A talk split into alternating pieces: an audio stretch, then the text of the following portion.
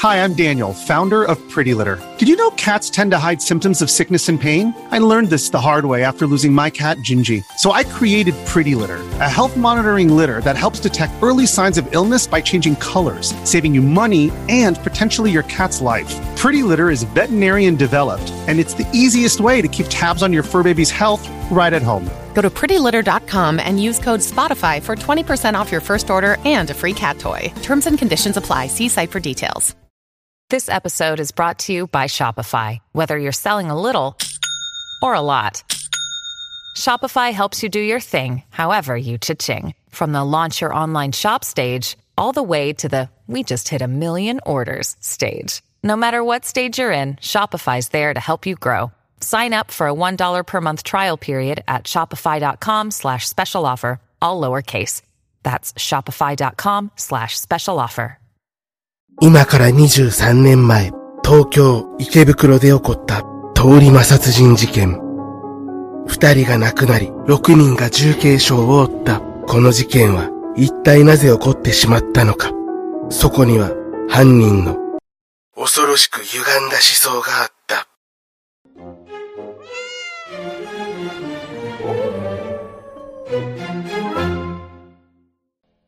皆さんどうも、キキョウと申します。最近めっちゃ寒いけど、みんな元気ですか ?1 月ももう終わろうとしてるけど、早すぎるよね。ついこの間まで、明けましておめでとうございますって挨拶してたのに。それこそ1月までで僕の大好きなワンピースの映画の公開が終了するから、多分この動画を公開してる日も朝から見に行ってると思います。って言っても見に行くのは3回目なんだけどね。劇中いろんな曲が流れるからさ、なんかもうライブに行ってるような感覚です。でも行くたびにいろんな特典グッズをもらえたから最高でした。正確に言うと1月の29日までなんで気になってるよって人は急いで見に行きましょう。というわけで久しぶりにお絵描きも楽しめたので本題に入らせていただきます。たくさんの人が賑わう街の中で突如起こった通り魔殺人事件。一体なぜこの事件は起こってしまったのか。まずは犯人の生い立ちから見ていきましょう。歪んでゆく思想。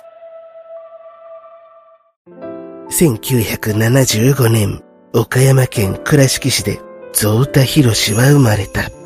大工をしていた父親と内職をしていた母親、そして4歳年上の兄と共に、一家4人で何不自由ない生活を送っていた。しかし、彼が中学生の頃、その生活は徐々に壊れ始めていった。そのきっかけは、父親が祖父から資産を相続したことにあった。お金を手にした父親は仕事を休みがちになり、ギャンブルをするようになった。最初は働かなくなった父親の分も母親が懸命に働いていたのだが、次第に母親もギャンブルをするようになり、気がつくと両親揃ってギャンブル依存症へとなっていた。お金がなくなると闇金から借金までするようになり、その額も4000万円を超えていた。その頃、中学生だったゾウタは、地元で有名な進学校に入るため、毎日必死に勉学に励んでいた。そして、努力を続けた結果、目標だった学校に入学することができた。だが、この頃両親は借金取りから逃げるため、常に家におらず、たまにわずかばかりのお金を渡される。そんな生活を送っていた。そのため、ゾータはアルバイトをして自分の食費を稼ぎながら学校に通っていた。だが、ある日彼がアルバイトを終えて家に帰ると、家財道具などがすべてなくなっていたのだ。そう、両親は彼を残して完全に姿を消してしまったのだった。その後、ゾータは高校を退学して生きるために働き始めた。しかし何をやっても長続きせず、様々な職を転々とする日々が続いていた。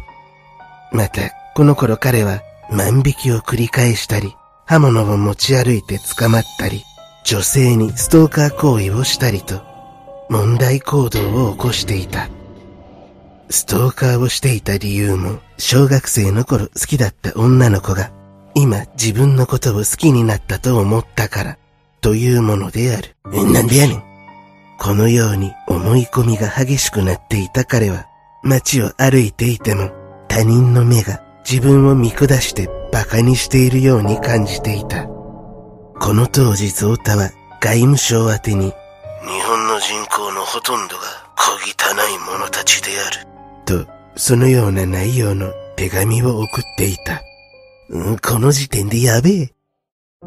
そんな世の中への不満を抱えながら生活を続け、この数年後に彼は最悪の事件を起こす。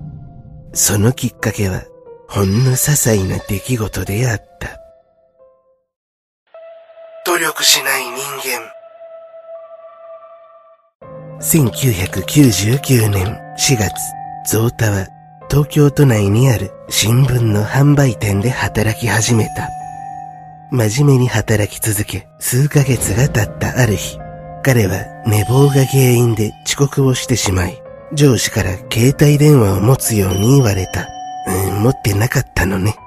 そして後日、携帯を購入したゾータは、職場で上司と番号の交換をしていた。だがその際、彼にとって思わぬ出来事が起こった。ゾータがとても嫌っていた同僚とも番号の交換をすることになったのである。彼にとってその同僚は努力しない側の人間だったのだ。ゾータは自分のように努力している人間こそが正しくて価値のある人間だって考えていて、逆に努力していない人をとても軽蔑していたんだ。じゃが、努力というのは他人が推し量れるものでもないじゃろう。人には見えないところで努力している人間もたくさんおるからの。卑怯、傲慢じゃぞ。反省しろ。はい。で、な、なんで僕が怒られてんだ？こうして、ゾータは職場の人間と電話番号を交換したのだが、このことが後に起こる事件のきっかけとなった。1999年9月3日の夜、買ったばかりの彼の携帯に電話がかかってきた。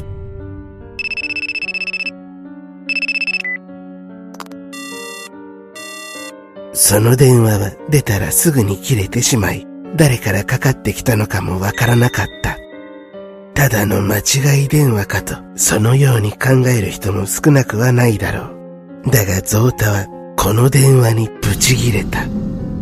というのも思い込みの激しかった彼は大嫌いな同僚がいたずら電話をしてると考えたのだ。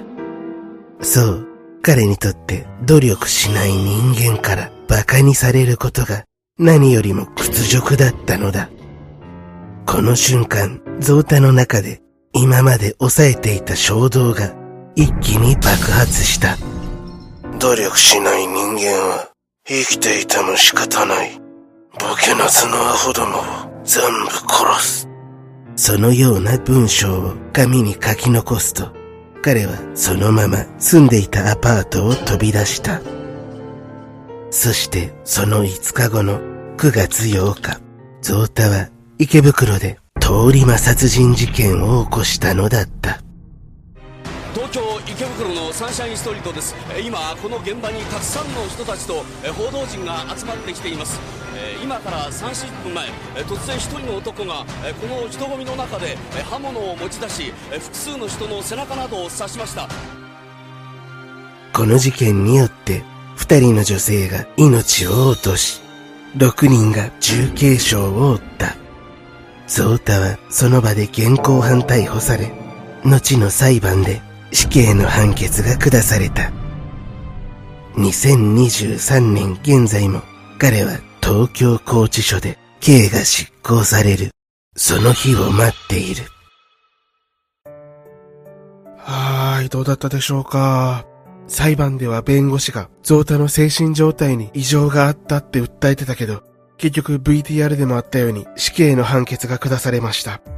両親揃ってろくでなしだし、正直彼の学生時代には同情する部分もあるけど、だからって通り魔殺人が許される道理は1ミリもないよね。両親に人生をめちゃくちゃにされたかもしれないけど、彼に襲われた人たちは何にも悪いことしてないし、ましてや努力してない人間だなんて、それこそ無差別の通り魔殺人とかするんだったら判断できるわけないよね。この動画を今見てるみんなも含めてさ、みんなそれぞれに何かしら抱えながら頑張って生きてると思うけどな。働いても給料は上がらずに物価ばかりが上がってく今の時代で。最近だと電気代とかガス代までめちゃくちゃ高くなってさ、その上まだ増税しようとしてるっても勘弁してくれ。学生の子たちもコロスケのせいで大人が自由に過ごしてる中、自分たちばっかり我慢して辛い思いをしてきただろうし、みんな本当に頑張ってると思う。だからこそ、もう増太のような事件を起こす人が二度と現れないことを心から願います。